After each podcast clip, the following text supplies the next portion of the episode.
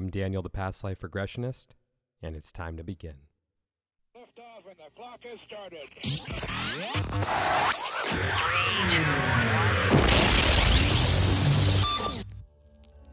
This is Timeless Spirituality.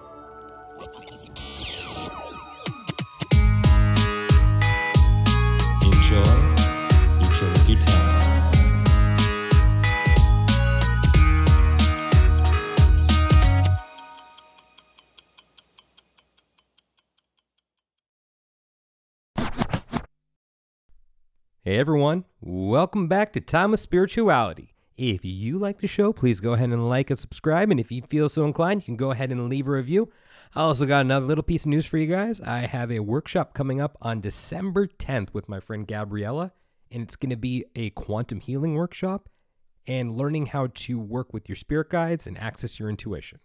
So, have some more details to follow in the coming weeks, but go ahead and mark those calendars for 12 p.m. Pacific time and 3 p.m. Eastern time. Again, that's December 10th, and more details to follow.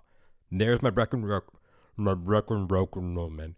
Again, this is just one of those things where I get goofy when I'm tired.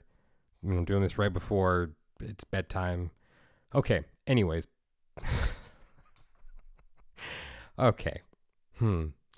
We're here to talk about the episode today. Yes. So, this is an interview that I did on spiritual shit back in early 2021. Now, this episode, I'm sorry, this episode, yeah, I guess it is an episode. This episode interview, absolutely a game changer for me. I want to thank Alea so much for giving me the opportunity to come on her show because it is one of the biggest spiritual podcasts in the world. And a lot of you guys found me through that podcast. So, one moment, one opportunity can change everything. And with that, I just want to talk a little bit about a moment in the podcast. And that moment came when Alea brought up a topic that was something that I hadn't touched on yet publicly. And I remember thinking in that moment, I'm nervous to go here. I'm really nervous to go here. But I took a deep breath. And as I did that, I said to myself, this is the moment. This is the moment when you seize that opportunity and you go for it. And I am so glad that I that I seized that opportunity and went for it because I think that I don't know, I just feel like it was one of those pivotal moments where I don't look back on that experience with any regret. I don't. It was it was great. And one experience can change everything and one opportunity can change everything. So seize the moment everyone. Just seize the moment because you never know when that opportunity is going to come again because here we are almost two years later, and I haven't had another opportunity like that yet. Now, that doesn't mean that they're not coming, because come on. I'm just getting started. So when those moments come, I'm going to continue to seize on every opportunity. And again, broken record time for the second time here. I just want to thank Alea so much for giving me the opportunity to come on her platform, on her podcast, and just share my view of the world past life regression and have some really cool conversations. So I hope you guys enjoy this episode. I can't wait to listen back to it again. And uh, there's some other really cool interviews coming up in this this little interseason before I'm going to launch season three a little bit later in either late November or early December. And uh, yeah, but the other interviews are going to be different from each other. I'm I'm not in airing any interviews that are that are similar because I want to give you guys some variety. And when I say interviews, I mean of podcasts that I've been on. Okay, I'm going to shut up now because it really is time for bed. I hope this wasn't a big rambling mess, but eh, if it was, whatever. I'm still learning along the way. So with that said, if you would like to book a regression with me to discover who, when, and where you have been throughout time, you can reach me on Instagram at the Past Life Regressionist or my website, thepastliferegressionist.com. And now, it's time to begin.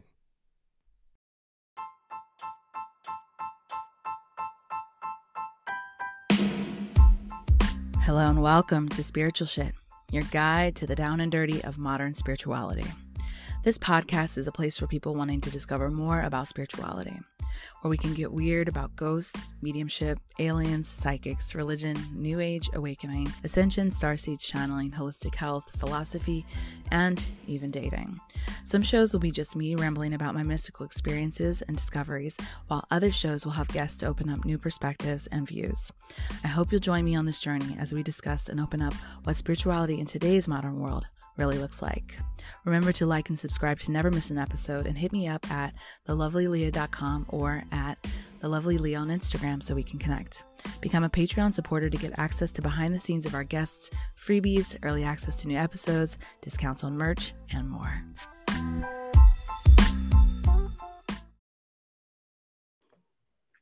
Hello and welcome to another episode of Spiritual Shit. I'm your host, Alea Lovely, and today we have Daniel G here, who is your past life regressionist. How you doing, man? Good. Thank you for having me. Good. It's good to have you on the show.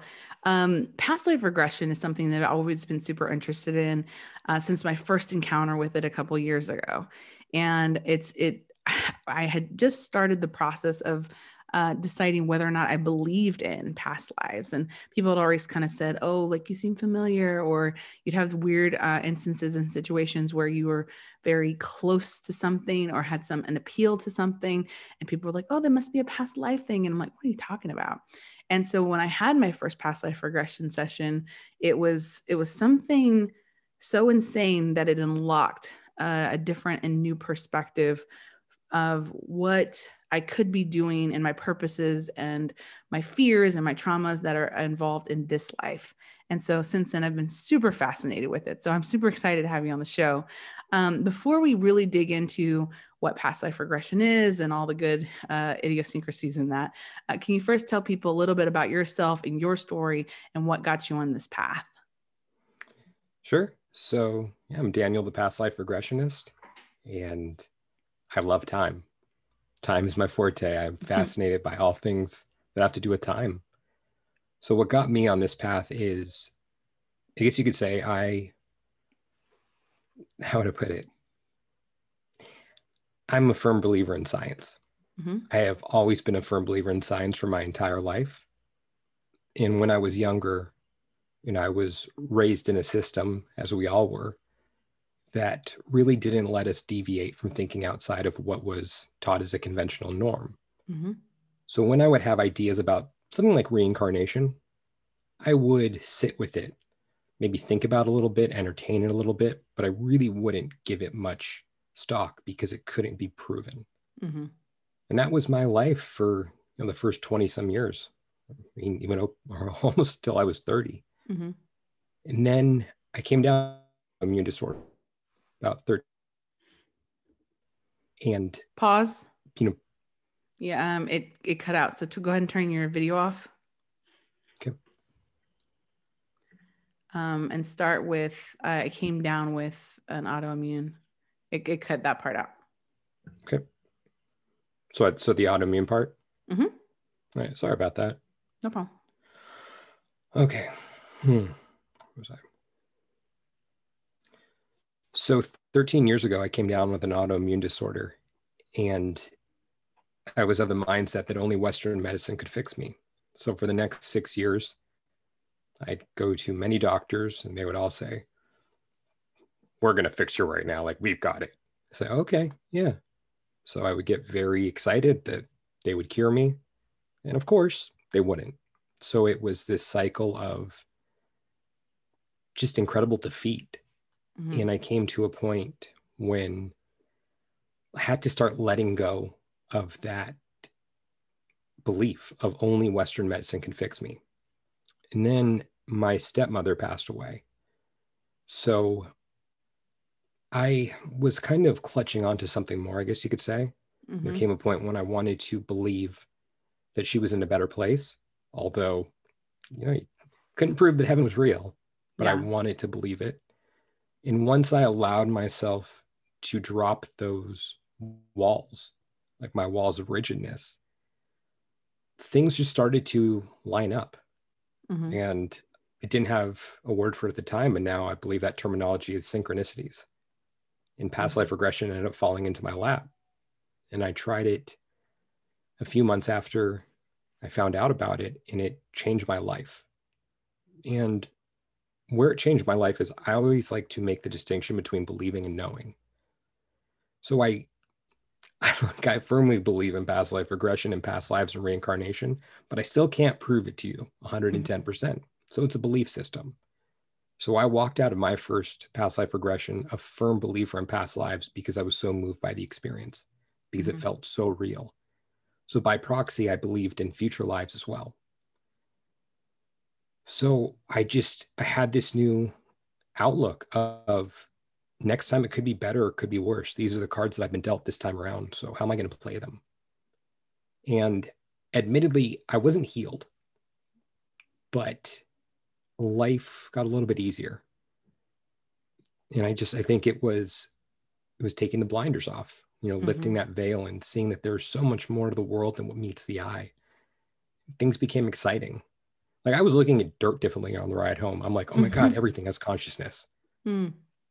So yeah, I mean that's how I came to find past life regression. Then I got certified a little while later, and I love it. It is, it's amazing. It's just it's the coolest thing. I'm a little mean- biased to it, but yeah. I still think it's the coolest thing. Um, I would say that like we the experience of past life regression was interesting because it did open up a different path and understanding of what's possible as far as what it is that we experience on this road to consciousness, if you will. And in that process of self discovery and learning more about past lives, um, it almost gave me a door to understanding more about myself in ways that I, I couldn't facilitate or access from just this life.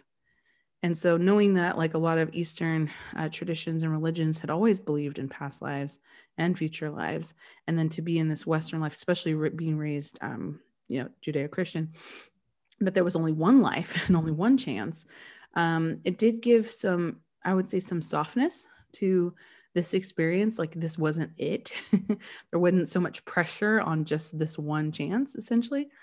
Um, but it also opened up other doors uh, to to understand more about what it is that you're drawn to, what it is that you're fearful of. I think you mentioned in one of your IGTV lives um, that you had a fear of speaking up, right? Mhm. Fear of speaking out. And um, can you talk to people about that, what, what that fear was, and why you had that fear according to a past life? So, you know, that fear just felt like fear for a very long time until I was able to understand it in a more tangible sense, which was I'd been killed for speaking out in past lives about things such as past lives or astrology or that the earth was round. So, on that subconscious level, I carried that forward. And I equated speaking out with the feeling of being killed, Mm. which is just absurd if you think about it. But at the same time, it's like, oh my God, that actually makes sense because that reaction I have to the thought of speaking out, it's like, I think I'm going to be killed for it. Mm-hmm. So once I was able to identify that and acknowledge it, it became a matter of taking the gloves off and Mhm. saying, all right, this is what I'm here to face this time Mm. is that fear that has paralyzed me. And what's the best way to, I don't want to say get revenge because I don't like that expression, Mhm. but to turn the tables on those who killed me before. It's to speak out this time. Mhm. So you shut me up then. I'd like to see you try now. Booyah. so it's, it's interesting because in that in that process of aspect of you learning that about yourself and in that past life, then um, you know, you're you are becoming more aware then of what it is that you'd like to change in this life, right? Mhm. Is that the biggest transformation that you usually see from your clients? It can be. And when I say it can be, it's because like it can be a deeply healing and transformational experience, but at the end of the day, it's up to you what you decide to do with the information that you've been presented with. So you could have it all laid out at your feet, but if you don't want to pick it up and do something with it, nothing is going to change. Mm. And it took me a very long time to even go in that direction because this is something I've had an awareness of for a while. Yet I didn't start acting on it until it's been less than a year. I mean, I was slowly nudging myself into it. But yeah, so even being on the other side of it, like I'm not perfect by any you know stretch of the imagination. Like I still have my lessons that I'm actively learning as well. Well, to give you guys who are listening some insight here, I had a session with Daniel um, almost about, was it a month ago or so? Um, by the time this airs, who knows? Uh, Uh, And- a month in 13 days, but who's counting? Okay. and so when when I had that session, um, the session was so intense.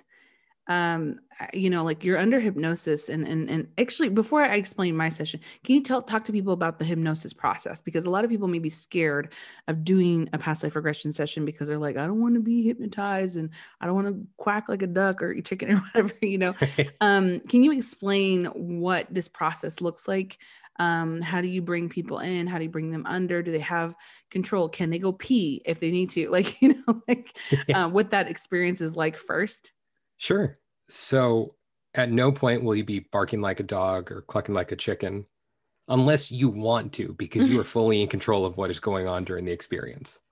So it's not your stip- or stereotypical hypnosis where it's using suggestion or anything of that nature. hmm It's, I had it presented to me by another practitioner whose name is Tiffany, and she described it perfectly. She calls it an interactive guided meditation, Mm. which is really what it is. yeah It's just you are in this deep state of meditation and we are interacting. So, look, I mean, kind of to just reveal the secrets, it's just a matter of getting you to not think about your day for 15 minutes. hmm As long as you can push that all to the side, that's when all the information starts coming forward. So, yes, it is done through a state of hypnosis, but it's really just a deep, interactive guided meditation. Mm. And you experience it through your senses. I Mhm. mean, whatever you think it is, that's not what it is, though. So it's like coming in without any expectation is the best way to approach it because it could be flashes that you're seeing, flashes of images from that life, or you could be fully immersed, or you could be watching it on a movie screen, or you could just be watching it from a third person perspective, almost like you're just lounging up against a tree watching the scene unfold in front of you, and just with that awareness of, oh, out of that crowd of six people, I'm that person over there. Mhm. And it's just, it's a sense of knowing, like you understand what's going on. And even if you don't see it fully, you just have a knowing and an understanding. Mhm. And then that's, I guess, what you would say the first half of a session. And then the second half is when we go to speak with your higher self or spirit guides. So I send everyone a pre session questionnaire beforehand of any question you could possibly have about your life. Mhm. I mean, it could be about illness or it could be about relationships. It could be why did Mr. Smith treat me like garbage in the third grade? Like any question you've ever wanted to have answered, you can ask.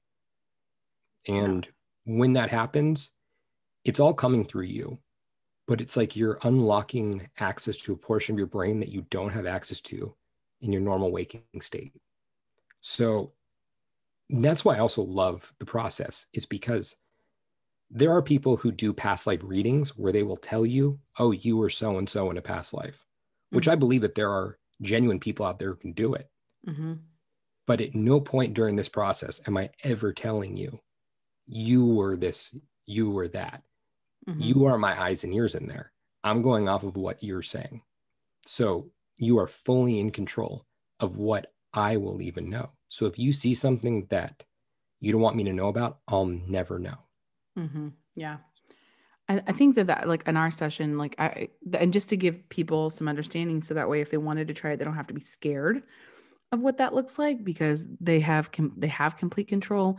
And, and for me, I remember us going in, I was like, okay, nothing's off limits here. I want to explore everything as much as possible. And you acted more as a facilitator uh, in accessing that. And the, the weirder part about our session is that um, when we got into the higher self um, uh, part portion of the session or whatever, um, my guides came in and started channeling, and No, that they was were rearing their head a little bit earlier than that. Yeah, they, true. They were coming after about 10 minutes. they can't be quiet. Um, and so that was interesting for me because a lot of times um you know i mean maybe that was weird for you too i don't know if that you have clients often that are in tune with that part of themselves does that happen very often it happens. Mhm. You know, it's, I call it another Tuesday at this point. you yeah know, where even during your session, it was like when they were nudging themselves in at the beginning, Mhm. it was at that point I was aware I wasn't speaking to you. yeah So, also, just for everyone who's listening, that only happened because she allowed it to happen. right right They You wouldn't have come through if she didn't allow it. Right. And I think that that was interesting because like I I I came into that session being like I want to be completely open. I want to be completely um just just I mean the word is open to what could come through and be and pre- prepping myself beforehand um to see what what could be acknowledged during that session. So um it's funny because I don't even remember th- them coming in that early. Um, but then again, I was kind of under, and when when I'm under, at least, and and it since I practice kind of being under a lot um, by myself, I put myself in the back seat. So in this case, they were just they were already trying to get in the front seat before I was ready to get out. Yeah. And so what they brought forward though, the information was it's so interesting. Um, it still surprises me because the way in which they talk is different in the cadence and candor than the way that I talk Mhm. and their knowing is interesting because they don't they don't say anything that's going to mess with your free will right Mhm. so there's sometimes where they're like we can't reveal this to you or we can't answer that or whatever and i'm like tell me damn it you know? I want to know. Um but more than that i felt like um what i was getting to earlier is that the session was so intense i still haven't listened back to the session. Because i remember during the session and when guys when i say this I, when i said it, it was intense it brought up some deep parts of myself because i allowed it um, of, of healing that needs still needs to happen within me and areas in which um, I'm, I, ha- I still have hard a hard time acknowledging uh, what my purpose is here and what power I need to step into and so on. And so Daniel facilitated that. Not only did you facilitate that, but you pushed me, and like I was like, I can't do anymore. I can't do anymore. This is so intense. And you're like, no, let's keep going. Um, which was good because you you kind of operated more like a coach in that sense, right? A little bit. Yeah like you kind of stood in and were like i'm gonna i'm gonna come in and bat for you in this process because we're getting ready to make this breakthrough and you're you're trying to step down Yeah, just so you know, for anyone listening, no means no and stop means stop. yes So when she said I can't, I'm like, okay, well, that's not no or stop. So, but if there was a firm like, no, no, no, I don't want any more, like, okay, we're Yeah. done. Like, Yeah. I'm not going to push you further than you're comfortable with. yeah and obviously for myself i knew that i needed to go further. So whatever like we, we would have both do through it anyway. Um but anyway so so you have learned your training comes from uh, dolores cannon who i am um somewhat familiar with pretty familiar with. I watched a lot of her videos when i first started to get into awakening and stuff like that. And i was always really interested in her um the book I, what is it called? The thir- the three waves or the three um Three waves of volunteers. yes can we talk about that Sure. so the three waves of volunteers um essentially the maybe you can describe it better but essentially the three waves of volunteers that came here on earth to help through this transition through this awakening during this time and since and i would believe that this is relevant to reincarnation given that specific souls decided that they would come back to earth during this time to to to to work on some shit if you will right can you break that down I think that's a good way of putting it. Yeah. So when it comes to, it's been a couple of years since I've read the book, hmm but I believe the way that she described it was that there were souls from elsewhere that came in three waves that were here to wake humanity up to rising consciousness in a sense. hmm But what she also said a lot of these souls had as a trait of theirs were these things called imprints, where they had to have some experience on earth to draw from, from in order to, you know, not be completely squashed or crushed by just the burdens of everyday life. hmm So they drew from the Akashic records or the collective consciousness in order to imprint other lives into their essence in a sense. So it's Mhm. like they were able to draw from that. Now, she also said that these imprints can be indistinguishable from real lives. So, Mhm. admittedly, I've never asked about imprints and sessions Hmm. because, look, I- don't think it makes a difference, to be honest with you, right. because if you're here for a purpose, that's really,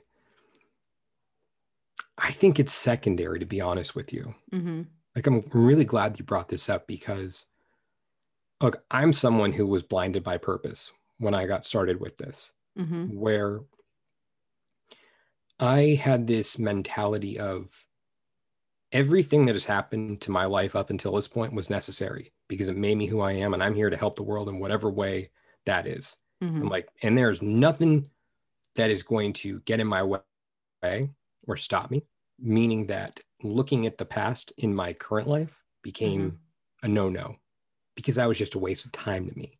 hmm However, I was totally kidding myself because how can you help the world if you can't help yourself first or heal Mhm. yourself? It's like I would use the, you know, the example of putting your mask on first on the airplane, but that holds a different connotation now. Yeah. But it's like, Yeah. yeah, you've got to put your mask on first. So if there is anyone listening to this right now who fell into the same trap that I did, put your mask on first. Heal whatever needs to be healed first. And then you're going to be set. Then you're going to be ready to fulfill your purpose, whatever that may be. Okay. So that was my side note tangent. So the three waves of volunteers to me are fascinating. It is fascinating to me that there is potentially, and still I say potentially because it's not a fact, hmm three waves in a linear sense who came here as souls that volunteered to help Earth. hmm And I mean, I think of just the courage that it, you know, it takes a soul to come to Earth. And I don't think that's an original idea of mine. I feel that Dolores Cannon may have said that hmm about the courage aspect. But I mean, how cool would it be if there were souls from elsewhere that never lived a life on Earth that were, you know, somewhere else on the reincarnation wheel? They're Mhm. here to help us right now. Yeah. Now, I believe that they are also living all walks of life, or that there are, you know, even to expand upon it, there are other, another concept uh, referred to, I believe, as interplanetary souls, Yeah. where it's souls who have had lives elsewhere and then have had lives on Earth as well. hmm These I feel I'm a little more familiar with because I don't need to ask questions about imprints. hmm So I do come across a lot of people who have had session, I'm sorry, lives off planet. Hmm and yeah, these people are living all walks of life. I mean, they are not just, you know, your spiritual gurus. Right. They are, you know, doctors, lawyers, accountants, police officers, firefighters. Anywhere that you can imagine someone or somewhere would be, they're there. And Right. it could just be for like for your session. One of the things that came up was your voice Mhm. and that it's not necessarily about what you're saying as much as your voice. Yeah. being I, I don't want to say an activation necessarily but just holding a frequency that resonates on a deeper level for someone. Hmm so you know i don't want to make an overgeneralization right now but in a police department you may not have an abundance of people who are into spirituality. Hmm So if there is someone there, one of these interplanetary souls or a member of the three waves, their being in proximity to those people may make the difference. And Yeah. it may resonate with those people on a level where they are not aware of what is transpiring at the time. hmm It was interesting when I was listening to it because there at some point, um, and correct me if I'm wrong, maybe, maybe misquoting this, but there was a part where she had talked about um, kind of like beacons, like we were sent. And I say we because as soon as I read that, I was like, I'm one of these people. and you know, who knows? Maybe I'm making that up. But um, there, there was there's these areas in which uh, you think of um like uh, cell phone towers, basically and you kind of you're kind of planted in each one of these areas in order to be in proximity like you said to help people mm, so to speak activate if that's the easiest way to understand it um, and in this way um, for, funny enough you've probably listened at least people who are listening to this podcast understand i've tried to leave kansas city a billion times and i keep getting brought back here. And at some point um you know last summer i was like man this is one of those things where it's like it's a proximity thing. This is my territory. I'm working this territory. Um i'm supposed to be here for some reason. And so um what i thought was interesting too that she said about the three waves of volunteers is like that like the first wave would have been you know people kind of in like the 70s ish uh like freedom movement things like that um, the second wave would have been probably our generation, and then the third wave are the the kids that are coming in now. And the kids that are coming in now, I've always said like are are are something else. Like, have you met anybody's children these days? And the way that they talk and how intelligent they are and how empathic they are. Have you, do you have any experience with any children? I mean, all of my friends' kids are still crawling or just learning how to walk. Well, so maybe in the next couple years, I'll be able to have a conversation with them about the cosmos. my friends are kids are like 10 and or around there or something. And I have friends who, you know, their children, they've, they've decided to meditate on their own. Oh, wow. It's not something that they've just, that they've been taught. Their parents don't really do it. You know what I mean? Like it's just stuff like that. They, they collect crystals and, you know, like just it, to me, it's the most bizarre thing.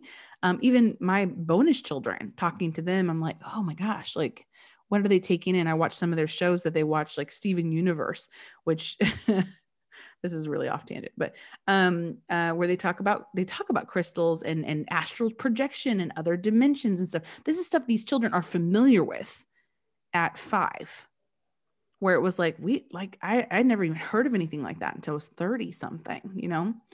Um, and they're interested in it. They understand it. They're talking to me about mes- metaphysics. Five and so it just it blows my mind but anyway um back to the three waves so the, the waves of these interplanetary uh, beings dimensions or whatever who've come in um you know maybe they've lived lives other places they've lived life on earth as well the the whole point what i wanted to say was why why was there a need for to volunteer mm, that's a good question why was earth so, in trouble you know the stuff I'm about to say, some of it is just my own thoughts and feelings. Some of it is stuff that I've read. So it is just that. It's not fact. Oh, okay. I think we're gonna go there right now. Let's go there. you hear? Did you guys hear that? The the heaviness in his voice when he said that. Um, it's like I'm gonna be killed for this. Like on this show, we can go there. So like, let's go there. I believe that there's a yeah, why not?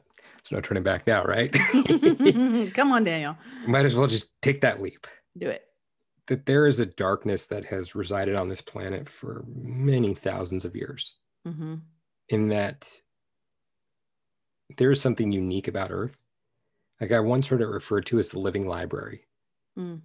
Like where other, you know, I guess you could call them beings, whether they're ETs or aliens from elsewhere with a different purpose where they don't have to worry about pay, or paying taxes and going to a nine to five job like they are more focused on on orchestrating the beauty of the universe where there are animals and plant life from all around the universe residing here on earth mm-hmm. that they are brought from elsewhere and it's just this living library where there's just this abundance of life and that we are being watched to see how all of these animals, beings, dumb humans, smart humans. Okay, I shouldn't have said that. That was wrong of me. Whatever. I should have just stuck with dumb. We already uh, know. where we're being watched to see how we interact with each other and we do live in a universe that is built upon free will. Mm-hmm. So, you know, if there is a universal balance, if dark and light is a real thing, that if there is something tipping towards the light side, then naturally there would need to be a balance and that there is a darkness that is out there also. So I believe that this darkness is something that it may not be as overt as some people say, Mm-hmm. but it it's there. It's and why I say like I believe it's there too is because I have had sessions with people who have seen this throughout time Mm-hmm. and these are people who really aren't putting much thought into these things like i think they are more concerned with their day-to-day lives so i don't see them as people who are watching gaia tv Mm-hmm. or anything of that nature so when they are talking about you know this energy or these beings that sound very similar to each other at different places throughout time Mm-hmm. I'm inclined to say there's something going on Yeah. So, and if we do live in a universe of free will, and there may be a certain non intervention, I guess you could say, where maybe these beings of light or good beings are watching us from the outside, but they can't directly interfere. Mm-hmm. So, the way to combat that darkness is to incarnate into a human body and do it as a human Hmm. and to bring light to places where there is dark. And like what we're witnessing right now, I believe it's just it's casting a light on all the darkness that runs rampant throughout the world. Mm-hmm. I mean, if you think about the things that have come to light in the last couple of years compared to, I mean, we're both what in our mid 30s. Yeah. So, you know, even from the time that we were 10 years old up until 30, what's been covered in the last couple of years has More It's than just- our entire lifetime. exactly. So it's it's like these things are coming out to the surface because they need to be dealt with Mm-hmm. and you know, they just they're running too rampant. So, you know, you got these players who volunteer and we're like, Mhm. yeah, I'll go down, I'll be human. Oh, you guys say it's going to be hard? How hard can it really be? Come on. I've dealt with the best of them. I've been on, you know, you know, whatever planet you want to say, or whatever star system. Like, come on, give me your best shot, Earth. Then they get into a human body, or like, oh, what have I done? and well, you know, yeah. the the idea of the veil and stuff coming in and and what that looks like and to forget who you are this is why the process of awakening is so powerful for a lot of people um it's just because we we get into this this forgetfulness of this and we get down here and while we could be serving our purpose unconsciously um the whole point is like hey wake up remember like remember remember why you're here remember what you're doing um and not everybody makes it um as far as as far as i know. Um i remember this dream that i had where um and i stopped i haven't had it in a really long time but um i used to I, have am it sorry. Is there one thing I can add there, really quick? oh yeah go ahead Something that came up during your session hmm was, you know, when your guides came in, hmm they had mentioned that about 33% of the population are these souls in a sense. yeah And I was shocked to say the least. I was like, wait, did you say 30? You're like a third, like 33%? Like, yeah. Yeah. I'm like, um, It was more like three.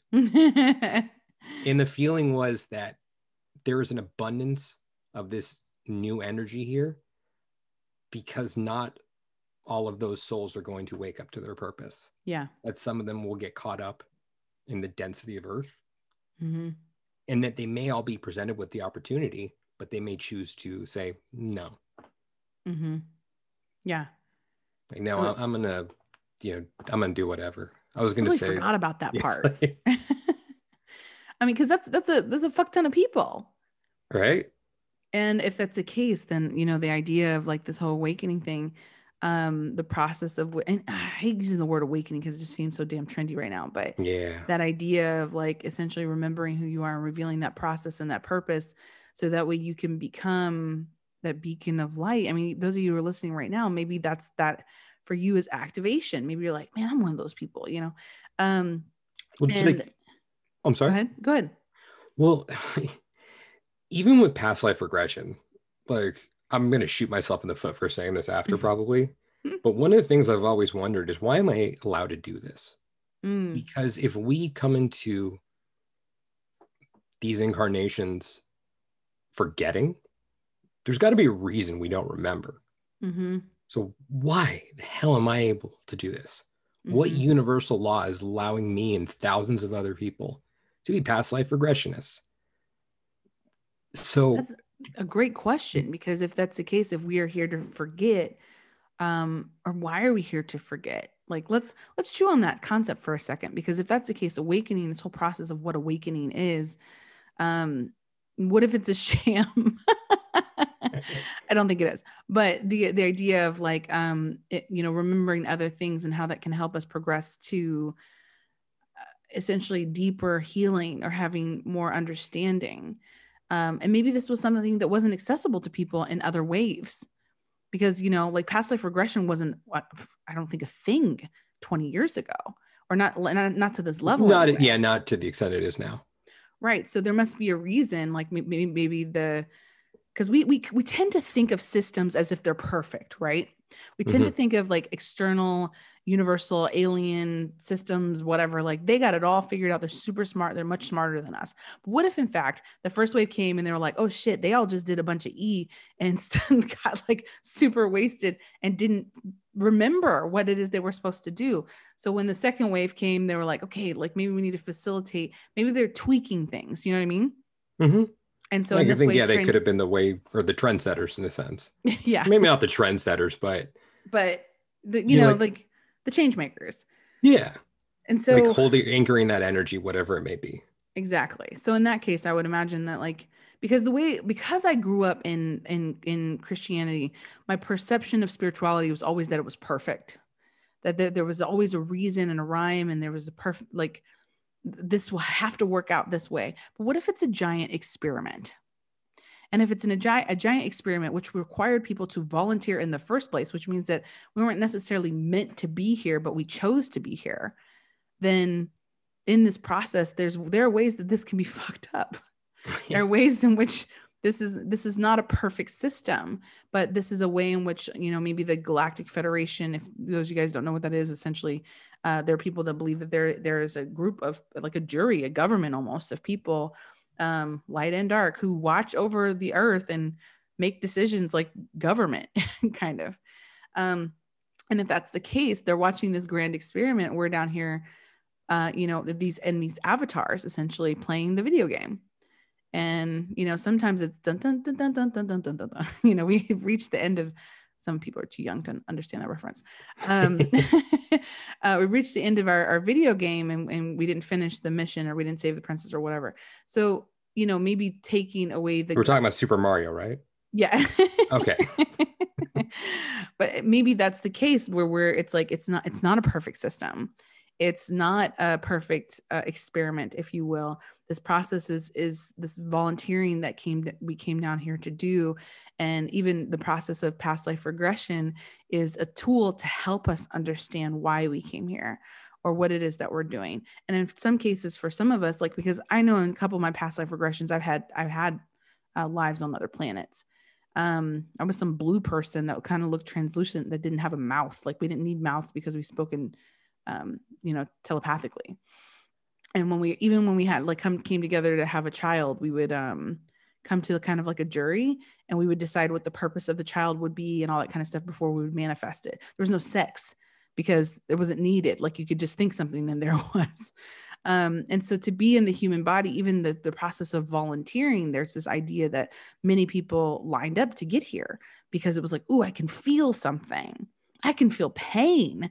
I can feel musty sex. I can feel you know like this, these experiences and these feelings um, that we don't necessarily have access to in other types of bodies. And like you said with like uh, the living library there's all these experiences to be had on earth. So in a lot of ways it was it maybe was something that we looked at as uh, you know like beneficial ad- advantageous even. Like oh this is going to process and catalyze our growth so much more. Let's get down there. You know what i mean? Hmm Like I had a session with a person. I, I want to say it was probably about a year or two ago, and they saw themselves as a ET, Mhm. and they came from another planet. And then when they got to Earth, it was like they were all out of whack. because of the density Mm-hmm. of whatever energy was here and they were like experiencing emotions that they hadn't experienced elsewhere so it's like oh my god what are these things i'm feeling Mm-hmm. and you know like you were mentioning earlier about it being an imperfect system Mm-hmm. which yeah that's probably the case. Sorry. Nothing is perfect but you know if let's just say that the system was designed for you know these souls to come down and jump into these avatars to have this experience but it was designed so they would fix their mistakes that they would break patterns but then they got down and you're like no i don't want to do that. And they kept repeating the same mistakes Mhm. and the same mistakes kept creating a density that they were carrying around like a heaviness Mhm. and like what if the tipping point just happened when let's just say like i don't know about the galactic federation necessary or necessarily but let's just say that's what it was Mhm. and they're sitting there you know in their recliners like you know up on mount olympus or whatever and they're like all right we're gonna have to they're gonna have to remember. Yeah. the only way to have them released. Uh, what This are we gonna call too it? long. like hubba hubba? No no that doesn't sound good. Um no no no. How about past life regression? Yeah. yeah let's call it that. That's to be the thing that's to help people remember so we can release some of this this density that's residing on the living library. And like okay yeah we're to have a couple people who are just going to discover it and then they're going to spread it around the world and then once you get down the line there's not just going to be a few people or hundreds or thousands there are going to be hundreds of thousands or millions of practitioners and then everything is going to change once these dumb humans remember why they're here and what they've been carrying around for so long. And then a lot of them are going to remember and they're still not going to want to do anything about it. Why did we give them free will? Right? Why did we mess it up back then? We should have thought about this when we designed the whole system. I mean, I could definitely see it going down that way.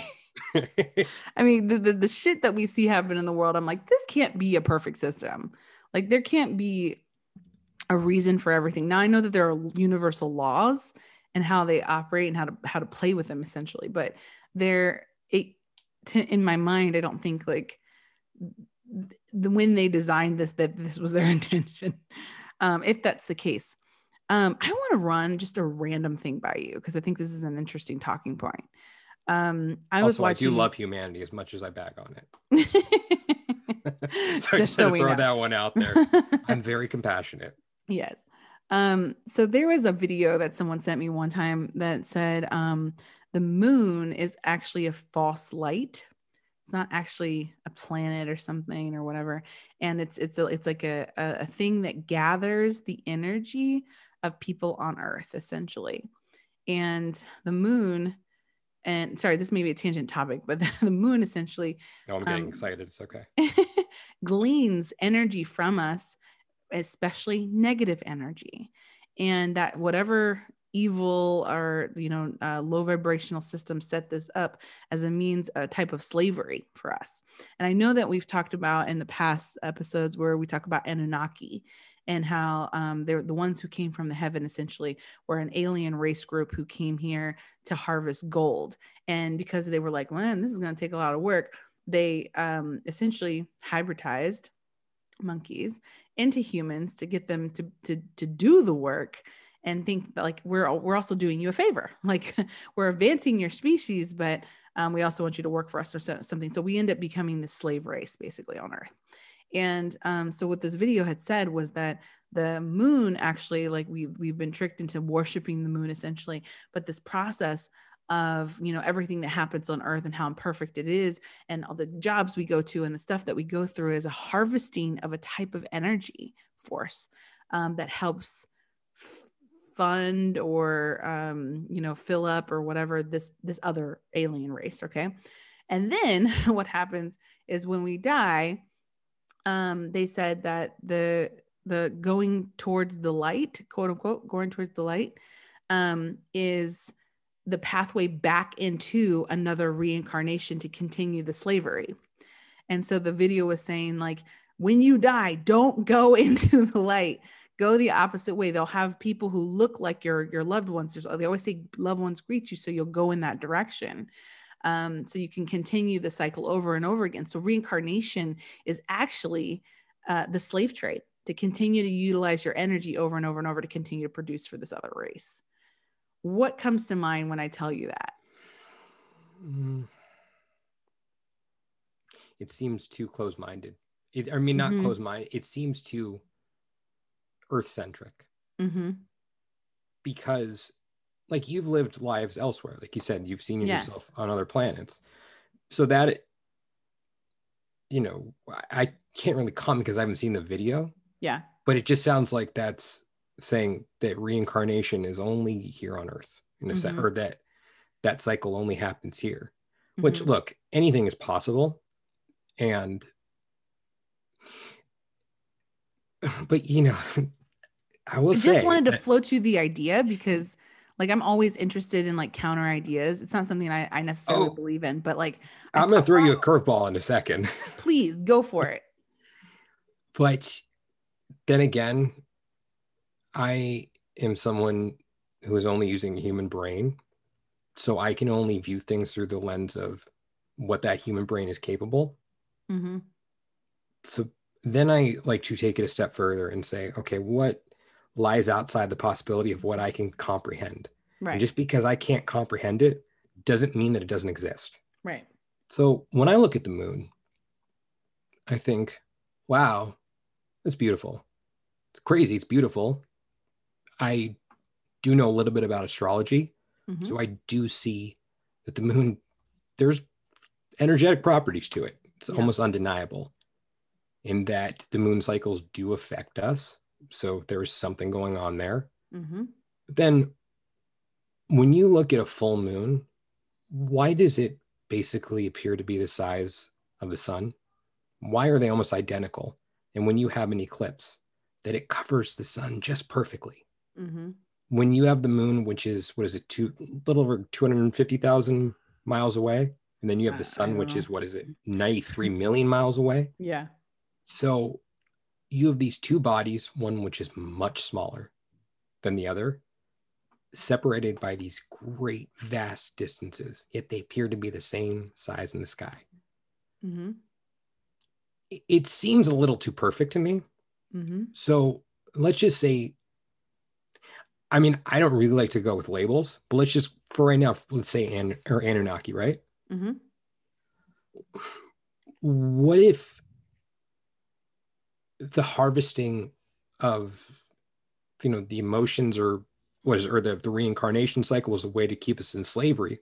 What if that's just human logic? What if it's something more than that?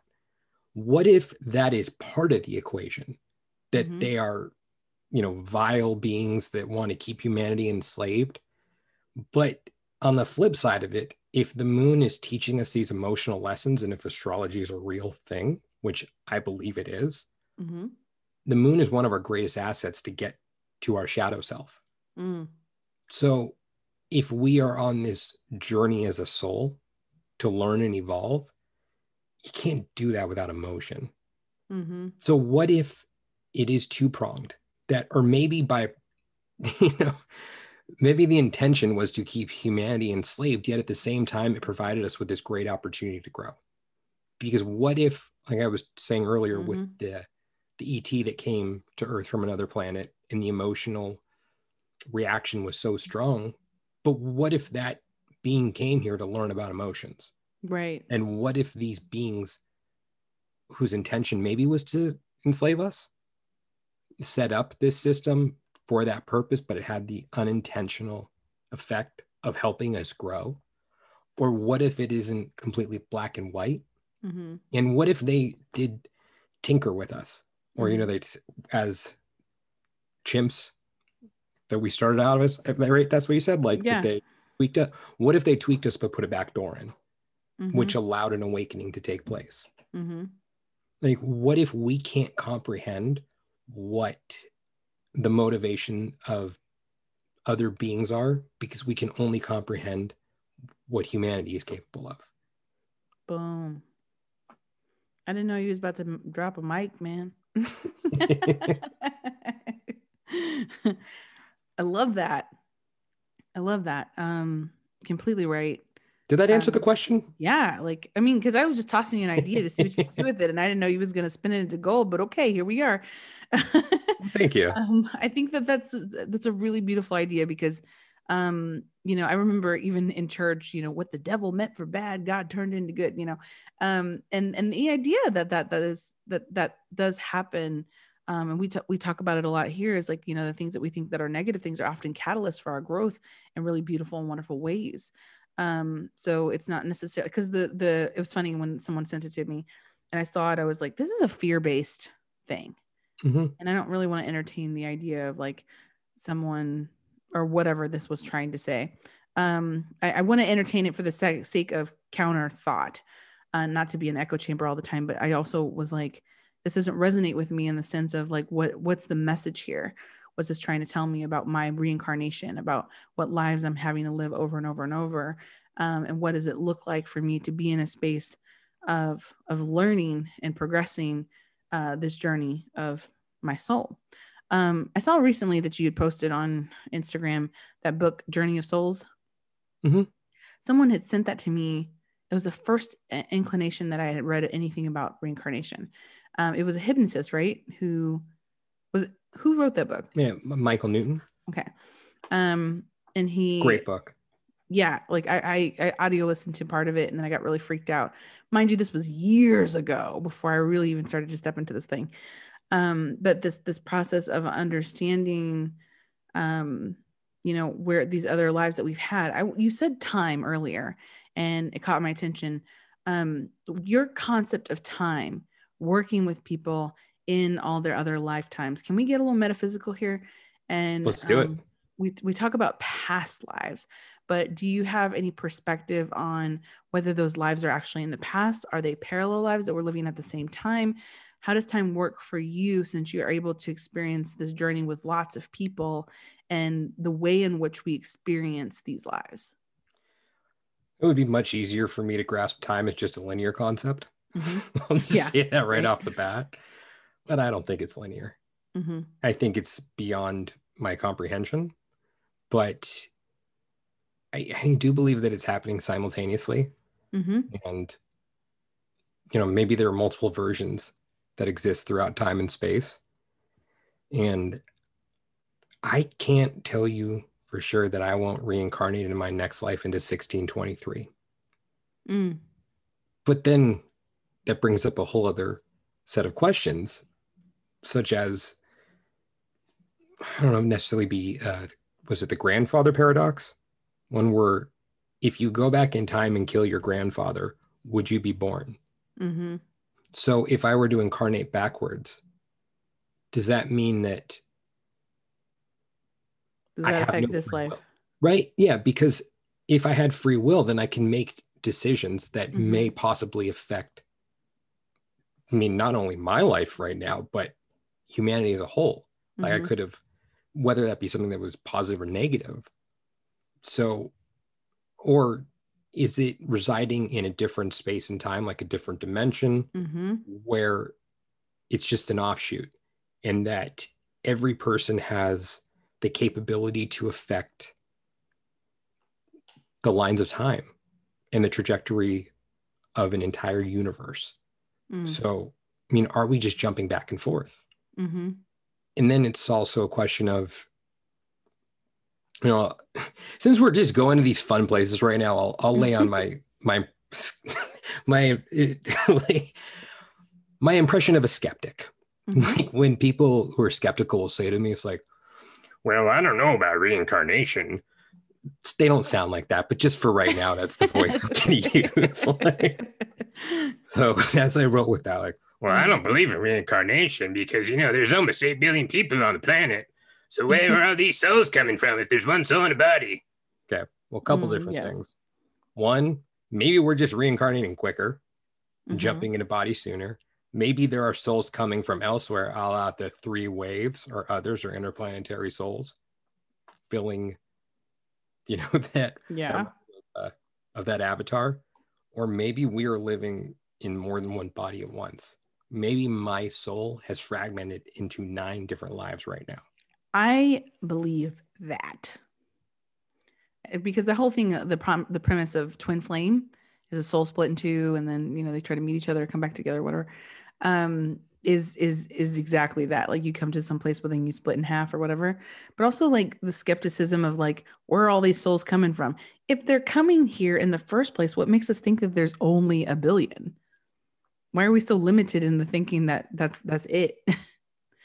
like they could if they're coming from all over the universe, all over space, all over consciousness, other dimensions, why would we think that there was a limit to that number? Mm-hmm. I mean, and some of us like we, we would say, "Oh, we're going to take a vacation. We're not going to be on Earth." Um, I always make this joke that I, I hope this is my last life here because I don't want to come back to this ghetto planet. Um, but this was a choice. Obviously, maybe I enjoy this, and in ways that I didn't know that I uh, enjoy it because of the the hardship that it is. But when you get out, you're like, "Man, that was awesome. Let's do it again." Kind of that like that when you're on a roller coaster and it's like, "Oh man, it's hell while you're on it," but then after you're done, you're like, "That was super fun." Like the way I picture it is even just like in an earth sense, like if I go, you know, once I die, like if whatever the afterlife may be, like I'm sitting around a table with know, just just people throughout time, you know, someone from the 500s, someone from the year 1000, someone from the 1500s, someone from the Renaissance, and they're all saying, "Oh yeah, this is you know, this is what took place while I was alive. This is what took place while I was alive." Mhm. like let me tell you about the last five years I was on Earth during 2020, bitch. right and they'd be like all right you win we fold you know it's like it's like the pissing competition up there like you know what yeah like what experience you i guess for lack of a better term experience? Yeah. now I w- I want to go back to your concept of time because um the the I love the idea of thinking like okay I reincarnated in 2020 during this time and then maybe I go back and I'm I'm from 1500s or whatever. The lives that we experience even may be happening at the same time and um the way that someone else described this to me which I liked was kind of like the rings in a tree um how they over overlap each other in a cycle and in that sense it's almost like they're hap they're happening at the same time so the things that we're remembering or the things that were like you know um, you said something on your website i think where you had watched an episode of roots Mhm. and there was a moment that you kind of like felt like you had seen that scene before Yeah. Um like things like that like where things pop out to you where you're like oh man i feel where things overlap um can you talk to me a little bit about that so like deja vu, not necessarily deja vu, but like where you feel like you're experiencing something that feels familiar to you. Like I, I know that. Where is that coming from? That that feeling of overlap. So yeah, for me and Roots, what happened was when I was, I believe it was in the fifth grade, when we were watching Roots in class, I had this distinct feeling that I'd watched it before. Mm-hmm. And like, wait, I have seen this before. I this scene where this slave was being thrown overboard. I've seen this very thing before. But that was what it was. It was just like, oh, is it deja vu? Is Mhm. that what this is right now? And it was something that I guess I sporadically thought about from time to time. Just like, oh, I remember that feeling watching Roots. Oh, oh yeah, huh. And then it just went away Mm-hmm. in a few years ago when I was having one of my own regressions, I saw my last life. And I saw myself as an older man sitting in a, you know, just a chair with a pretty big back to it. Mm-hmm. And that was the moment when I passed away in that life. And right before leaving the body, I was taking a look and seeing what was on television at the time. And it was that very scene from Roots. Hmm. So, you know, could it just be that it was me remembering at the time when I saw this at 10 years old Mm-hmm. from a past life? Yeah, it could have been. Could have just been deja vu. Yeah, it could have been. Could it have been some bigger force at play that was planting a seed? So when I experienced that over 20 years later, I'd be like, oh my God, that's what happened. Mm-hmm. Yeah, it could be that too. You know, are these markers set up along our journeys in order or in order for us to remember? Mm-hmm. you know, the, just those overlapping features, or where The glitches.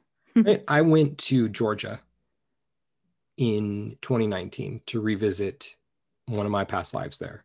hmm And I am someone who needs to have all the details of everything. I need to plan everything out. So, as long as I had a place to stay there, that's all I needed to know for that trip. Mhm. Everything else, I'm like, I'm going to know what to do. Yeah. I'm going to know exactly where I need to go to find what it is I'm looking for. And that happened to be a big rock out in the woods. and I'm Hmm. like, this is crazy. I am jumping on a plane to fly across the country to look for a rock in the woods like, without a map. And I found it. Weird. I knew exactly where to go.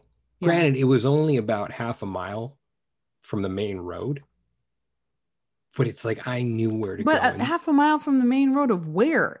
You flew to some other state. oh, I mean, I like it was in Georgia and it was near Stone Mountain, Georgia. Uh-huh. So, very distinguished landmark, Okay. Which I had seen when I left the body in that life. And I later asked, why was this the first life that I saw? Like, I'm sorry, Mhm. like, let me clarify that. It was a question I asked my higher self in a subsequent regression of mine. Why was that the first life that I saw? In the How answer that vision was, important? it was because I needed to see something that was so unique. Mhm. I mean, that landmark that is just so unique that it is not something that you can mistake for something else Right. because it's this big old stone mountain that's just shaped like a dome out in the middle of nowhere. So there's nothing else around it except for forest. Mhm. And there were other parts of that life, or when I'd revisit it, where I saw where the sun would set and I saw the tree line that the sun was setting over.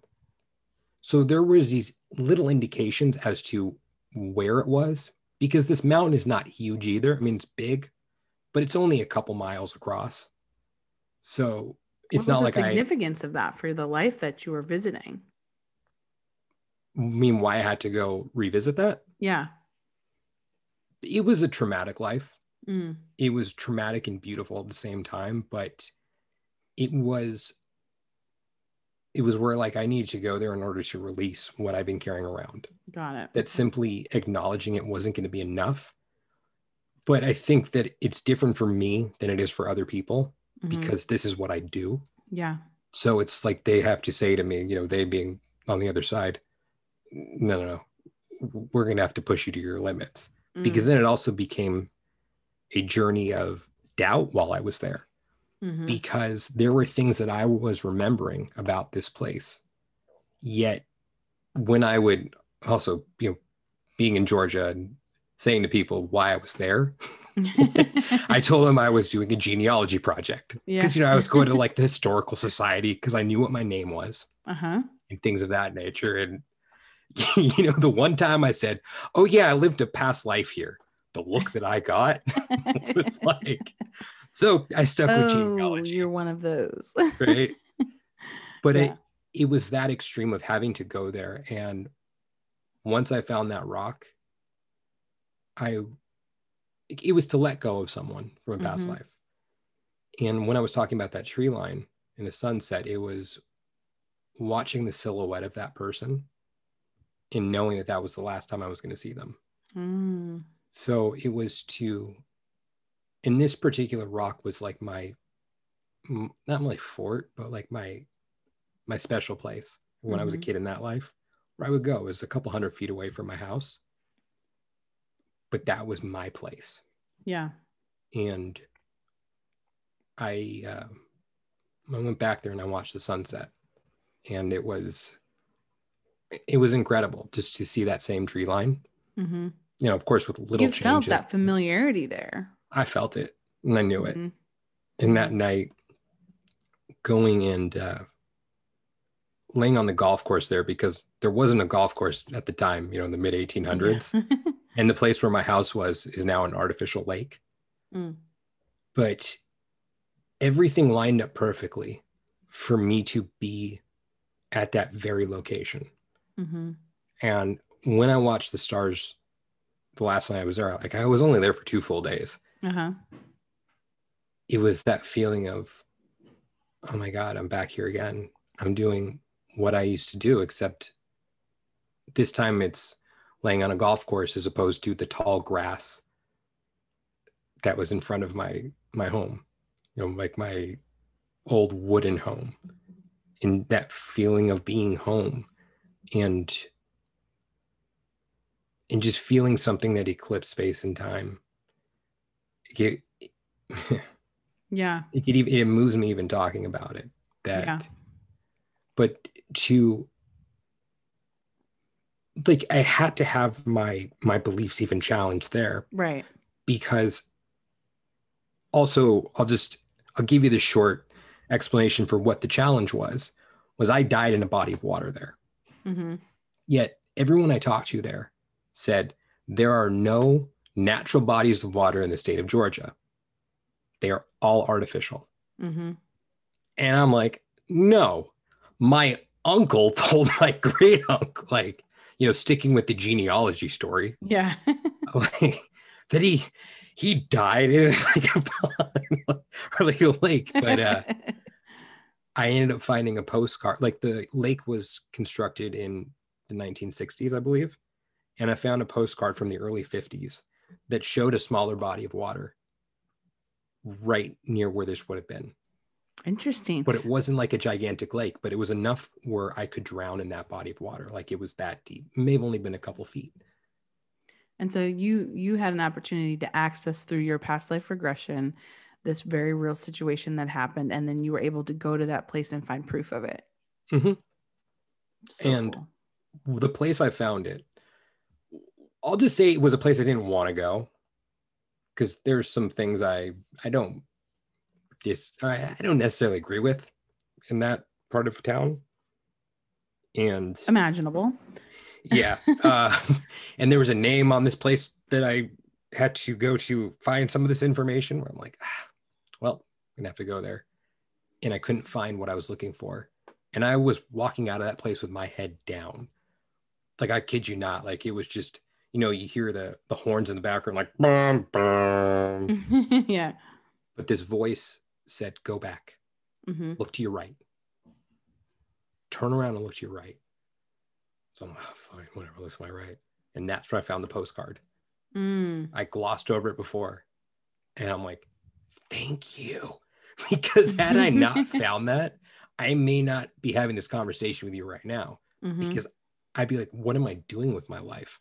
How can I possibly be facilitating these journeys for people if I've been led astray? Yeah. But I had to have my belief challenged and to have that perseverance hmm and that knowing of no, this is real. To get to But that. still, place. like, I can't prove it to you though. All those Yeah. things could just be coincidence. One hell of a coincidence. you know, everybody, when people talk about coincidences, I'm like, let's replace that word with synchronicity, please, because coincidences is just, a, to me, a skeptic word. And in my belief system, and everybody can just like completely disagree with me here, but in my belief system, um, it just the coincidences sometimes they're too close to be coincidences in the first place. Coincidences is for us to to negate what we're seeing here because it's so fantastical that we like the the belief of that it would be something more scares us. So in this essence of like what it is that you discovered or whatever, yeah, we can't prove it, but I do believe you experienced this pretty, significant synchronicity that put you on a path to do this type of work. And in you doing this type of work, you were able to bring people to places that show them not only their past lives, but connections to their higher selves in ways that expand the way that they think about themselves, that they're not these limited bodies without souls that just die at the end of everything. It to me opens up hope. It opens up healing. It opens up, you know, areas of, of baggage of things that we've we've we've covered and carried in order to move forward and, and expand and grow. I've had three of these sessions now, and like each one of them is so so intense. um, it takes me a year to kind of go through and process them. And even like out of my first one, the very first one that I had, um, I, I recovered a life in Cairo. and that life being super important and that I was my name was Claire Euphemia. And my my greatest love was Obed Umdamnia. I believe the partner that I'm with is is my, my partner David is Obed Umdamnia because the first time I met him and we talked and like I mean really early on we decided or he had asked me what I would name my kid. And I'm like you're crazy. We've been together for like 2 weeks. Um I said never let myself think about it. And he says what about Cairo and I and I had like this visceral like whoosh, that that just hit me. And I was like holy cow this is that guy. We live this life there you know whatever. So we talked about it and uh, expressed to him his belief set is not he's he entertains past lives but he's not as involved in it as i am. Um, but we did talk about our familiarity or whatever and i was like this can't be such a coincidence that then i went online and there was this other sign i talk about another episode um, where someone had said something about cairo and it was like within minutes of us of, of us discussing this and i said this is not a coincidence this is a massive synchronicity to get my attention This go back and look at the postcard thing for you. You know what I mean? Like the things that happened that could have we like I know everybody's had a situation in their life where they've entertained something, not entertained something, they've looked at something and or a little voice says to them, go back or swipe right. or you know whatever that thing is and it's like if i just didn't do that one little thing how different my life could have been right so in this way i believe that those synchronicities are incredibly powerful and incredibly thankful that you're able to share that with us as we round up our episode. Um, we're going to head over to Patreon now because we're out of time. But um, I, I, just want to ask you a, a, lasting thought for people who may be interested in this, um, who who may be maybe fearful of what it looks like or whatever. What is a, a connecting thought that you can offer them right now? You will never be shown what you can't handle. I mean, mm. that's still it's my belief, but I've never had someone say, after a session that was too much for me to handle. Just like for you, it was a lot, mm-hmm. but it wasn't too much. Like you will only receive what you can handle.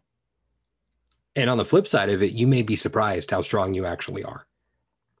Mm. Because you may think that you're, when I say you, I'm not, you know, I know it's just a generalization. Yeah. Where, I mean, I had someone recently say to me, that they've seen themselves as frail for their entire life. Yet mm. what they uncovered, I'm like, damn, like I couldn't handle that.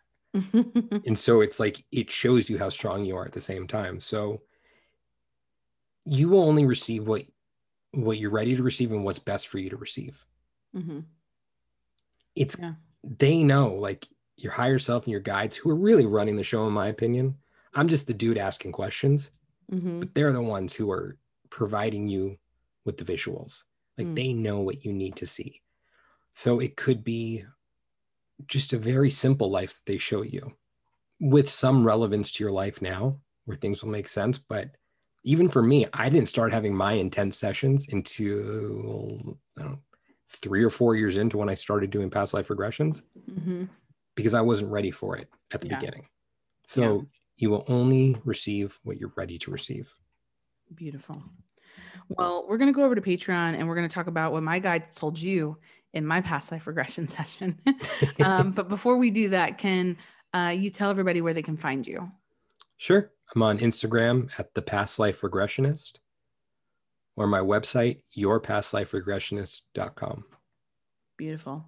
Well, thank you guys so much for listening. I hope you got something really cool out of this episode. And, uh, you know, don't forget to send this episode to someone that you love, like and share to subscribe. And we will see you in the next one. Bye. That was fun. Yay. Fellow time travelers, your journey through time awaits you. Just want to thank you guys so much for listening to today's episode. And if you're interested in discovering who, when, and where you have been throughout time, and you'd like to book a session with me, just go ahead and send me a message on Instagram at the Past Life Regressionist, or you can reach me through my website, yourpastliferegressionist.com.